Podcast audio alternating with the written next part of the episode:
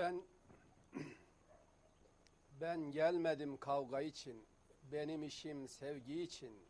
Dostun evi gönüllerdir. Gönüller yapmaya geldim.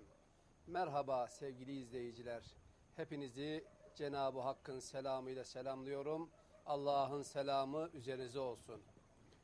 Sevgili izleyiciler, bundan önceki Ramazan Sohbetleri adlı programımızda ana babaya itaat konusuna başlamış fakat detaylandıramamıştık. İsra suresinin 23. En'am suresinin 151. ayeti kerimetlerinde anlaşıldığı veç ile Cenab-ı Hak kendine kulluktan sonra iyilik etme hususunda ana baba üzerinde durmuştur. Analarımız, babalarımız yemeyip yediren, giymeyip giydiren, zor anlarımızda bizim çektiğimiz sıkıntıyı bizden daha çok çeken değerli varlıklardır. Analarımız daha biz doğmadan 9 ay karnında taşımış, doğduğumuzda gece uykusuz, gündüz bizi bağrına basmış en değerli varlıklardır. Saygıdeğer hocam, anne baba demek hakikaten Kur'an-ı Kerim'de belirtildiği veçile çok ehemmiyet arz eden iki değerli varlıktır. Evet. Kur'an-ı Kerim'de anne baba ile ilgili ana babaya itaat konusunda ayeti kerimeler var mıdır? Varsa bu ayeti kerimelerden bizleri müstefid edersen bizleri sevindirmiş olursunuz. Teşekkür ediyorum Ahmet Bey. Bir önceki programda da vurgulamıştık. Kur'an-ı Kerim'de bazı ayetlerde sizin sözünü ettiğiniz iki ayette ve Bakara suresinin de 83. ayetinde Yüce Allah kendisine itaatin hemen yanında ana babaya iyiliği de zikretmiş. Niye böyledir? Bakara suresinin 83. ayetinde bu emrin yer almış olması anaya babaya itaatin ilahi dinlerin ortak değeri olduğunu ifade ediyor. Nedir bu ana babaya itaati Allah'a ibadetle yan yana zikrettiren sebep nedir? Biz sizin açılışta ifade ettiğiniz gibi ana babanın çocuklarına karşı o tarif edilemez şefkati, merhameti, yemeyip yemeleri, giymeyip giydirmeleri, hiçbir tadı çocuğundan esirgememeleri, onlara saygı göstermemizi gerektirecek, anlamlandıracak elbette ki gerekçeler arasında sayılır. Ama isterseniz biz bu soruyu Kur'an'dan cevaplandıralım. Bakalım bu emrin sahibi Yüce Allah bu meseleyi niye bu kadar önemseyerek bize emretmiş? Onun cevabını Kur'an'dan bulalım. Hay hay hocam. Önce Lokman suresinden bir ayet hatırlatmak istiyorum. Lokman suresinin 14. ayeti. Lokman suresinin 13. ayetinde gene aynı demin okuduğumuz 3 ayete ilaveten Allah'a şirk koşulmaması emri var. Hazreti Lokman'ın oğluna nasihatlerinin birinci sırasında Allah'a şirk koşmama emri var. İkinci sırasında Cenab-ı Hak Hazreti Lokman'ın sözlerinin arasına ana babaya iyiliği monte etmiş. Hazreti Lokman'ın istekleri daha sonraki ayetlerde devam ediyor. 10 tane tavsiyesi var oğluna. O arada iki ayet Cenab-ı Hakk'ın o em isteklerin içerisine monte ettiği bir durum arz ediyor. Buyuruyor Yüce Allah bu ayette. İnsane bi valideyhi. Biz insana ana babasına iyi bakmasını emrettik. Niye? Hamelethu ummuhu vehnen ala vehni. Annesi onu sıkıntı üzerine sıkıntı çekerek taşıdı. Hani bu sıkıntı üzerine sıkıntı çekerek taşımak hamileliğin ilerleyen dönemlerinde anneye veren verilen sıkıntısının artması demektir. Hamilelik süresi ağır ve fisaluhu ve onun sütten kesilmesi de fi ameyni iki yıl içerisinde gerçekleşir. Niye böyle ana babaya iyilik yapmayı emrettiğinin cevaplarından biri bu. Evet. Burada tabi anneye özellikle vurgu yapılıyor. Çünkü çocuğun dünyaya gelmesinde özellikle hamilelik süresi ve sütle beslenme sürecinde Yüce Allah anneye analığın sadece kaldırabileceği bu eşsiz özelliği vermiş. Babada bu özellik yok. Burada bu özelliğe vurgu yapmış. Başka ayetler de var tabi sadece bu kadar değil. Mesela Ankebut suresinin 8. ayetinde benzer bir ifade var. Benzer olduğu için aynısını okumuyorum. Ahkaf suresinin 15. ayetinde de şöyle bir ifade var. Buyuruyor ki Yüce Allah. Estağfirullah. O sayın el insane bi validehi ihsana. Biz anne babasına iyilik yapmasını insana emrettik. Hamelethu ummuhu kürhen. Annesi onu sıkıntılarla taşıdı. O vadaatu kürha onu doğurması, dünyaya getirmesi de zaten çok daha ağır bir sıkıntı meydana getiriyordu. Ve hamluhu doğumla da bitmiyor. Ve hamluhu ve fisaluhu selasune şehra. Hem hamilelik süresi hem sütten ayrılma süresi ikisini beraber düşündüğünüz zaman bir çocuğun annesine birebir bağımlı hali 30 ay devam ediyor. 30 aylık bir ana fedakarlığı Kur'an'da Doğuncaya kadar. doğun doğun Süt, sütten, sütten kesilinceye kadar hamileliğin başlangıcından sütten kesilme zamanına kadar 30 aylık bir sık artan sıkıntılardan söz ediyor. Onun için insana ana babasına iyilik yapması emrediliyor. Daha sonra bir takım diyaloglardan söz ediyor. Oraya girmiyorum. Bir ayet daha bu vesileyle mutlaka hatırlatmamız lazım. O da İsra suresinin 23. 24. ayetleri. İsra 23 ve 24. Orada buyuruyor ki Yüce Allah Rabbin ondan başkasına ibadet etmemenizi emretmiş. Ana babaya da iyilik yapmanızı aynı şekilde hükme bağlamıştır. Mesela nasıl yapacaksınız? İyilik yapacağız da ne yapacağız yani? Ölçüsüne. İyilik, ya, iyilik nelerden oluşacak? Ne yapacağız? Ne yapmayacağız yani? İkisini de aşağı yukarı söylüyor. Buyuruyor ki Estağfirullah. İmma yeblughanne indekel kibera ahaduhuma ev kilahuma. Eğer onlardan ikisinden biri ya da ikisi senin yanında yaşlılığa ulaşırsa fela tekul lehuma üffin.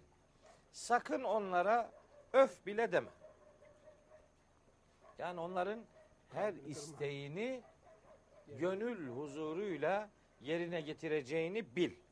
İsteğe karşı yapmamak bir tarafa öf bile demeyeceksin. İsteğe karşı tereddüt dahi göstermeyeceksin. Ve la tenherhuma onlara azarlayıcı cümleler söyleme.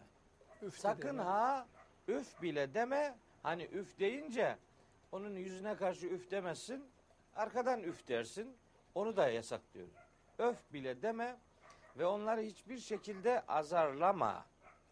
Peki ne yapacak? Ve kul lehuma kavlen kerima. Senin anne babanla ilgili sözlü diyaloğun sadece değerli, güzel sözlerden oluşacak.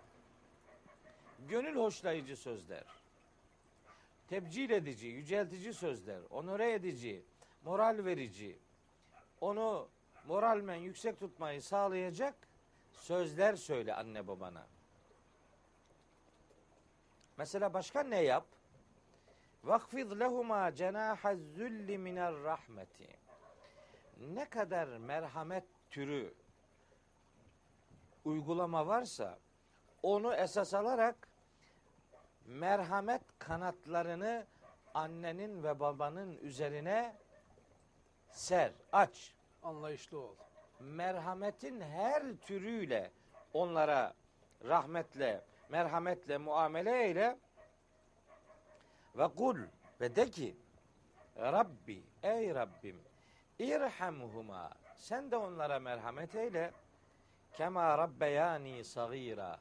Onlar beni küçükken nasıl yetiştirdiler, büyüttüler? Hani beni nasıl koruyup kolladılar? Her şeyden sakınarak beni her güzellikle nasıl buluşturdularsa sen de onları öyle merhametinle karşıla, onlara öyle merhametinle muamele buyur. Ana babanın isteklerine karşı tereddüt gösterilmez. Onların isteklerine karşı öf denmez. Onlara azarlayıcı sözler söylenmez. Onlarla diyalog sadece güzel sözlerden müteşekkil olur. Merhametten dolayı onlara alçak gönüllülük kanatlarını germek ve onları Cenab-ı Hakk'ın bağışlaması için duaların birinci, ikinci konusu haline getirmek bir evladın görevidir. Hz. İbrahim duasında bunu formüle etmiştir. İbrahim suresinde Hz. İbrahim'in şöyle bir duası vardır.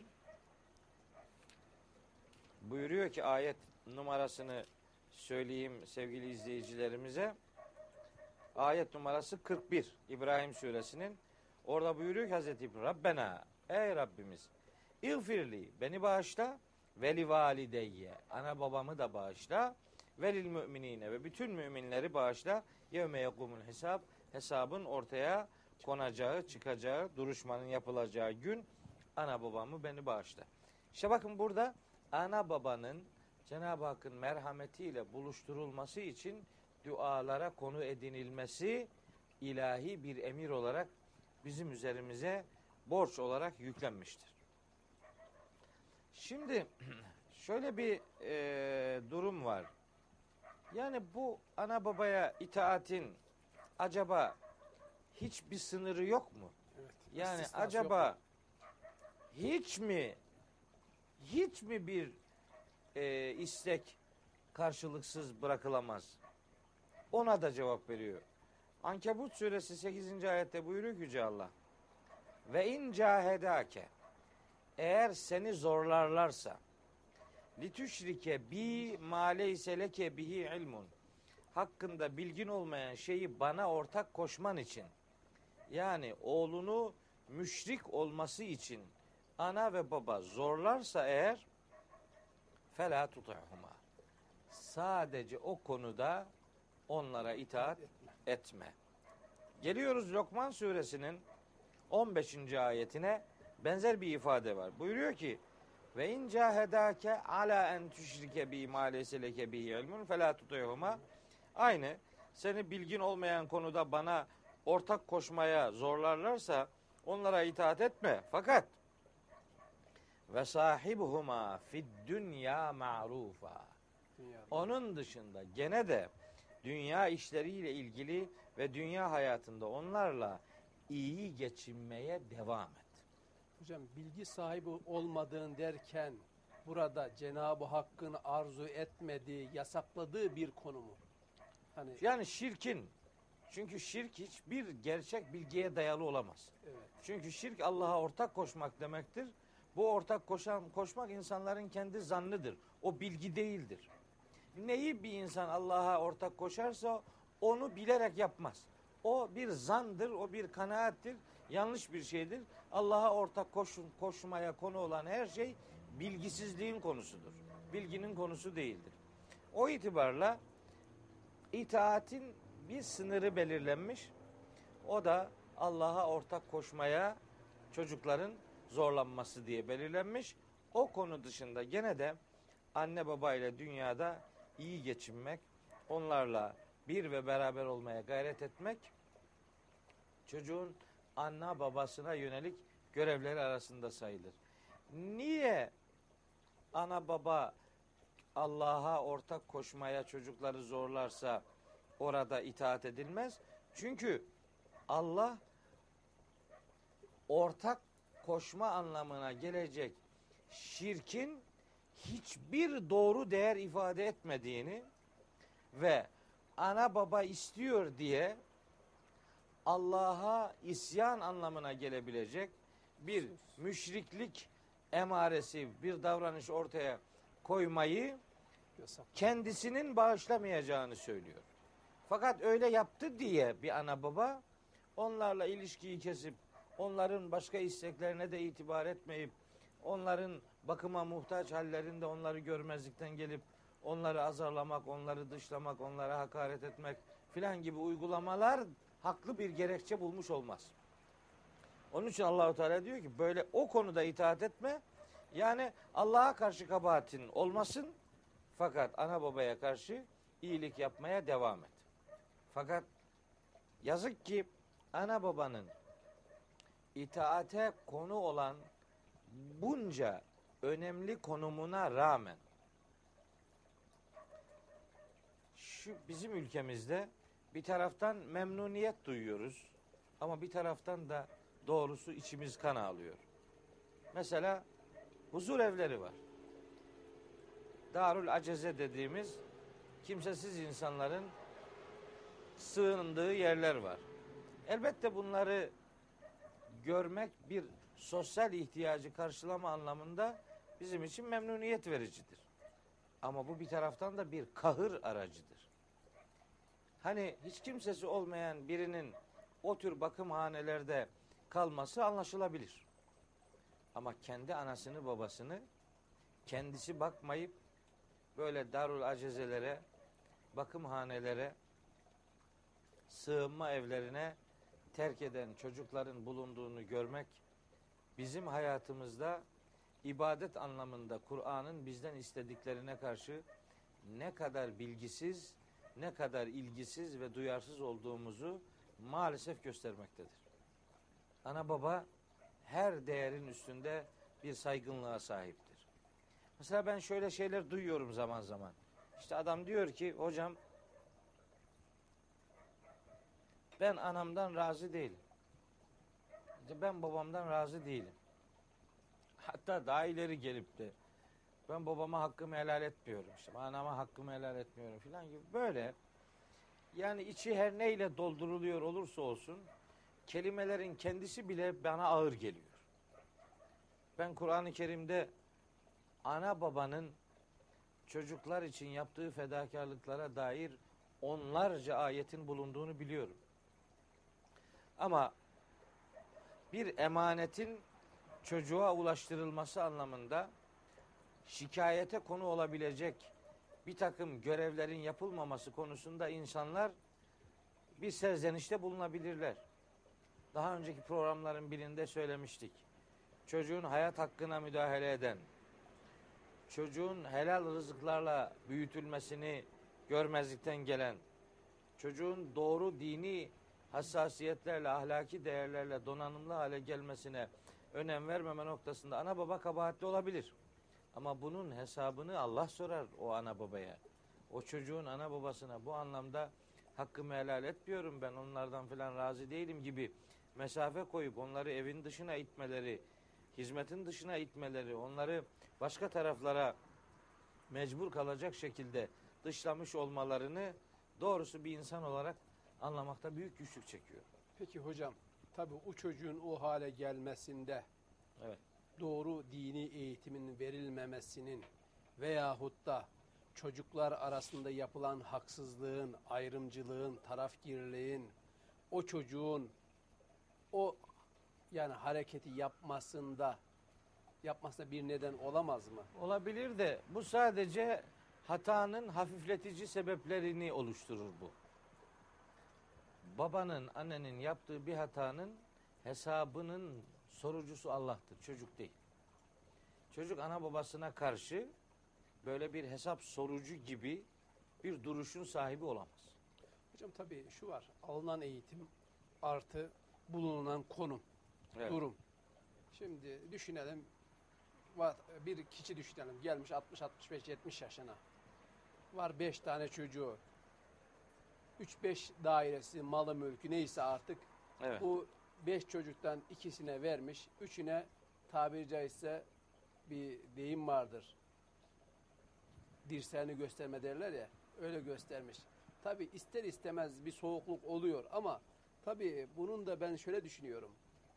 O adam 65-70 yaşına gelmiş hala tabiri caizse herkesin ne zaman öleceği belli değil ama bir de şu var. Kimin hiç kimsenin bir dakikası bir saat sonrası belli değil. Hala o tasarrufta ısrarla devam ederken tabi ister istemez buradaki cahil demeyelim de tabi ne varsa 20 30 40 neyse o yaştaki bir gencin veyahut da bir kadının tabi ister istemez o şiddetle o hırsla belki hakkımı elde etmeyeyim demez ama yüzünü görmek istemiyorum demesi veyahut da eleştirmesi Bunlar haklı sebepler olamaz Ahmet Bey. Yani bir baba babasından kendisine kalan bir baba babasından, dedesinden kendisine kalan malın çocuklarına bırakılması noktasında bir ayrım yapmamalıdır. Ama kendi kazandığı yani miras olarak aldığı değil de kendi kazandığı bir malı, mülkü tasarruf etmede kendisi hak, hak sahibidir. Malı kendisinindir. O malı kazanmada oğlunun ona bir ortaklığı yoktur. Çocuk babasını ortak veya rakip gibi görür de babasının ona olan şefkatini, merhametini kaybettirecek bir takım davranışlar yaparsa o davranışlar da babanın ona karşı bakışında bir takım farklılıkların oluşmasına neden olabilir. Orada çocuk hak sahibi olmayı, hak iddiasında bulunmayı değil, ben niye böyle bir davranışa muhatap oluyorum diye kendi eksikliğini sorgulamayı denemelidir. Bakın biz hepimiz babayız. Çocuklarımız var bizim. Benim üç tane çocuğum var. Ben şimdi ben onların herhangi bir tanesini diğerinden ayırt edip de birini bir şeyden mahrum edebilmenin imkanını filan hiç aklımın, hayalimin ucundan dahi geçiremiyorum. Ama bir çocuk kendisi özellikle anne babasına karşı böyle saygısızca ve düşmanca bir tavır içerisine girerse babasının şefkatinde, annesinin şefkatinde bir takım oynamaların meydana gelmesine sebep olur. Onun sebebi gene odur. Sebepsiz yere makul gerekçesi olmadan hiçbir anne ve babanın bir çocuğu diğerinden kendi çocuğunu yine kendi öbür çocuğundan ayıracağına hiç ihtimal vermiyorum. Ayırıyor olsa bile bu neticede Allah'a karşı işlenmiş bir suç olarak algılanabilir. Onun bağışlayıcısı Allah'tır. O hesabı sorma görevini Allah çocuklara vermiyor. Bakın isteklerine karşı öf demeyin. Onları azarlamayın. Size fazla para vermezse azarlayabilirsiniz demiyor. Size fazla mal vermez. Hiç kazanmamış olabilirdi. Kazandığının ka- tamamını kaybetmiş olabilirdi. Ortağınız değil babanız. Dolayısıyla ona karşı böyle rakipmiş gibi, düşmanmış gibi alt edilmesi gereken, hani açığı aranan bir varlıkmış gibi mua- muamelede bulunmak sadece çocuğun kalitesini düşürür. Baba kabahatli olsa bile çocuk burada kendisini haklı görüp öyle karşıdan babasının felaketini isteyen bir konumun tarafı olamaz, olmamalıdır. Yani e, mesela ben Kur'an-ı Kerim'de Hazreti İbrahim'in babasıyla diyaloglarını biliyorum. Babasına Hazreti İbrahim diyor ki ben isterim ki insanlar babası ona doğru ahlaki değerleri öğretmediği için babasından davacı olsun. Ama ben böyle bir şey hiç duymadım. Ben sadece o kardeşime öbür daireyi verdi, bana filanca azını verdi. Hep dünyalık, menfaate yönelik dünya ile alakalı şu geçici dünyayı ahiretin önüne geçirip burayı yeğlemenin birer örneği olarak bu işte farklı sesleri duyar olduk. Bakın bunun en uç noktası Hazreti İbrahim'in babasıyla yaptığı bir konuşmada örnek olarak önümüzde duruyor. Hazreti İbrahim Meryem suresinin 41. ayetinden 50. ayetine kadar Hazreti İbrahim'in babasıyla konuşmaları var. Diyor ki Hazreti İbrahim babasına. İz kâle li ebihi. Babasına demiş ya ebeti babacığım. Lime ta'budu ma la yesma'u ve la yubsuru ve la yugni anke şey'a. Hiçbir şey duymayan, hiçbir şey göremeyen, sana hiçbir yararı dokunamayan varlıklara niye tapıyorsun? Babacığım, sana gelmeyen bir ilim bana geldi. Beni takip et, seni dost doğru yola ileteyim. Babacığım, şeytana tapma. Şeytan Rahman'a asi bir varlıktır. Babacığım, Rahman'ın sana bir azap vermesinden korkuyorum. Böylece şeytanın dostu olmandan korkuyorum.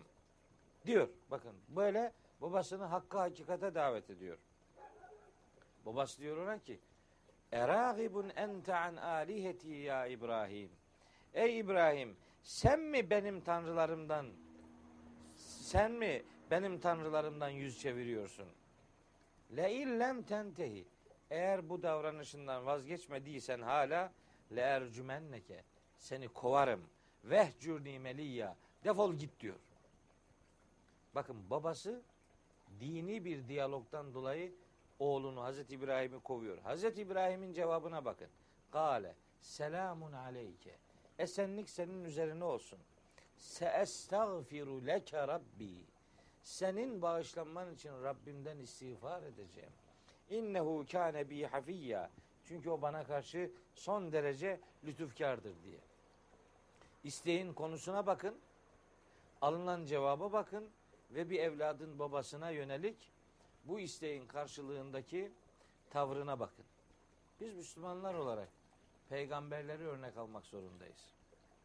Dünyevi meşguliyetleri ve dünyevi beklentileri hayatın vazgeçilmezi gibi algılayıp emredildiği açıkça belli olan ana babaya itaatin önüne başka vesileleri geçirip onları dünyada gönüllerini kırmanın aracı haline gelecek bir takım azarlamaların muhatabı yapmamaya özen gösterelim.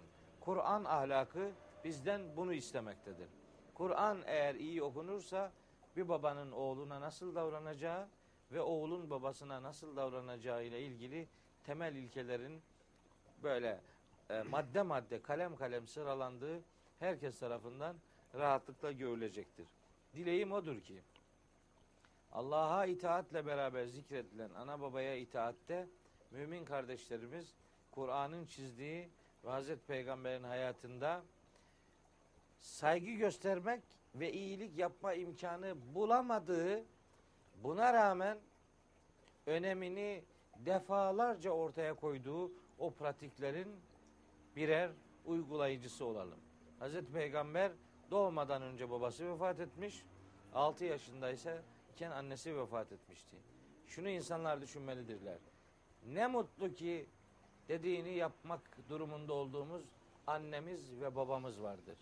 Bir gün annesiz ve babasız kalınca iyilik yapamamanın derin acısı o evladın kavrulmasına neden olabilecektir. Hocam ağzınıza sağlık. Sevgili izleyiciler, bugünkü programımızdan şunu çıkarabiliriz. Cenab-ı Hak Kur'an-ı Kerim'inde İsra suresi 123, En'am 151 ve başka ayet-i kerimelerde kendine kulluktan sonra ana babaya itaati emretmiş. Ana babanın tabi hakikaten çocuklar üzerinde hakkı çoktur. Bize düşen görev ana babaya itaat etmektir. Ana babanın da üzerine düşen görevler vardır.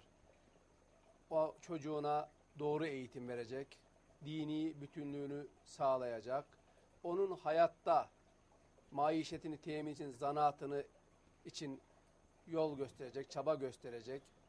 Artı ona güzel isim koyacak. Kısaca sözün özü bize düşen görev her konuda, yükümlülük altına girdiğimiz her konuda Kur'an'ı kendimize rehber almak, Kur'an'dan konuyla ilgili ayetleri taramak ve gücümüz nispetinde, imkanımız ölçüsünde üzerimize düşen görevi ifa etmektir. Hepinizi saygıyla selamlıyorum. Bir sonraki programda buluşmak dileğiyle.